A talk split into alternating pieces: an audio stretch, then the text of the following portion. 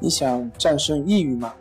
李洪福老师新书《战胜抑郁，教你走出抑郁的方法》，三大疗法，每天一小时，三十天摆脱抑郁，让你全面蜕变。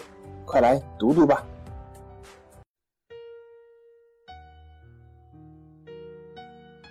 大家好，欢迎来到重塑心灵，我是心理咨询师曹春霞。今天我们来聊一聊。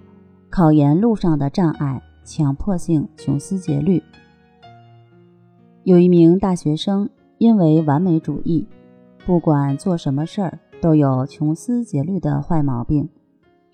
比如，他正在准备考研，对于自己掌握的不是很牢的知识点，总是特别的小心谨慎，想的特别多，生怕自己考研的时候因为没有百分之百的把握。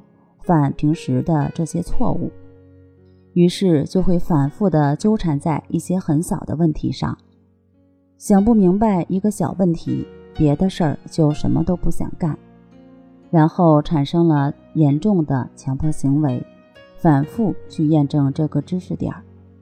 有时明明知道自己对了，但还是不确定，反复的去检查、去思考，浪费了很多时间。其实自己心里非常清楚，纠结的那个点并没有那么重要，但就是想要弄清楚所有的细枝末节。这种情况持续了近半年，现在特别苦恼，因为每次纠结的点都不一样，每天都怕自己有什么念头又拖累了自己的效率，耽误时间去思考。强迫性穷思竭虑的人。大脑会不受控制地思考一些没有意义的事情，明知没有必要却无法控制，弄得自己十分痛苦。强迫性穷思竭虑的原因是综合性的，其中有文化背景的因素，比如传统文化对读书人身份的认同，由此形成的“万般皆下品，唯有读书高”的观念。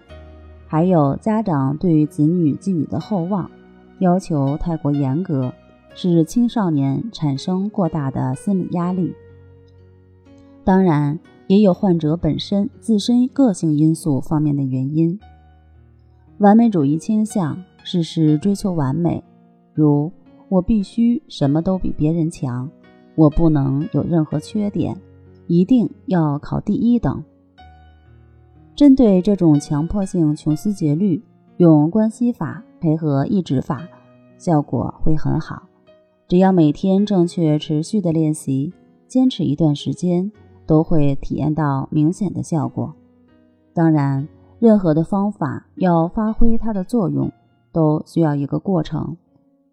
这个过程和对方法的掌握程度有关，也和练习的力度有关。练习的越多，体验越多，效果也就越明显。只要正确持续的练习，最后都会改掉这种穷思竭虑的坏毛病，恢复正常的学习和生活。好了，今天就和大家分享到这儿，那我们下次节目再见。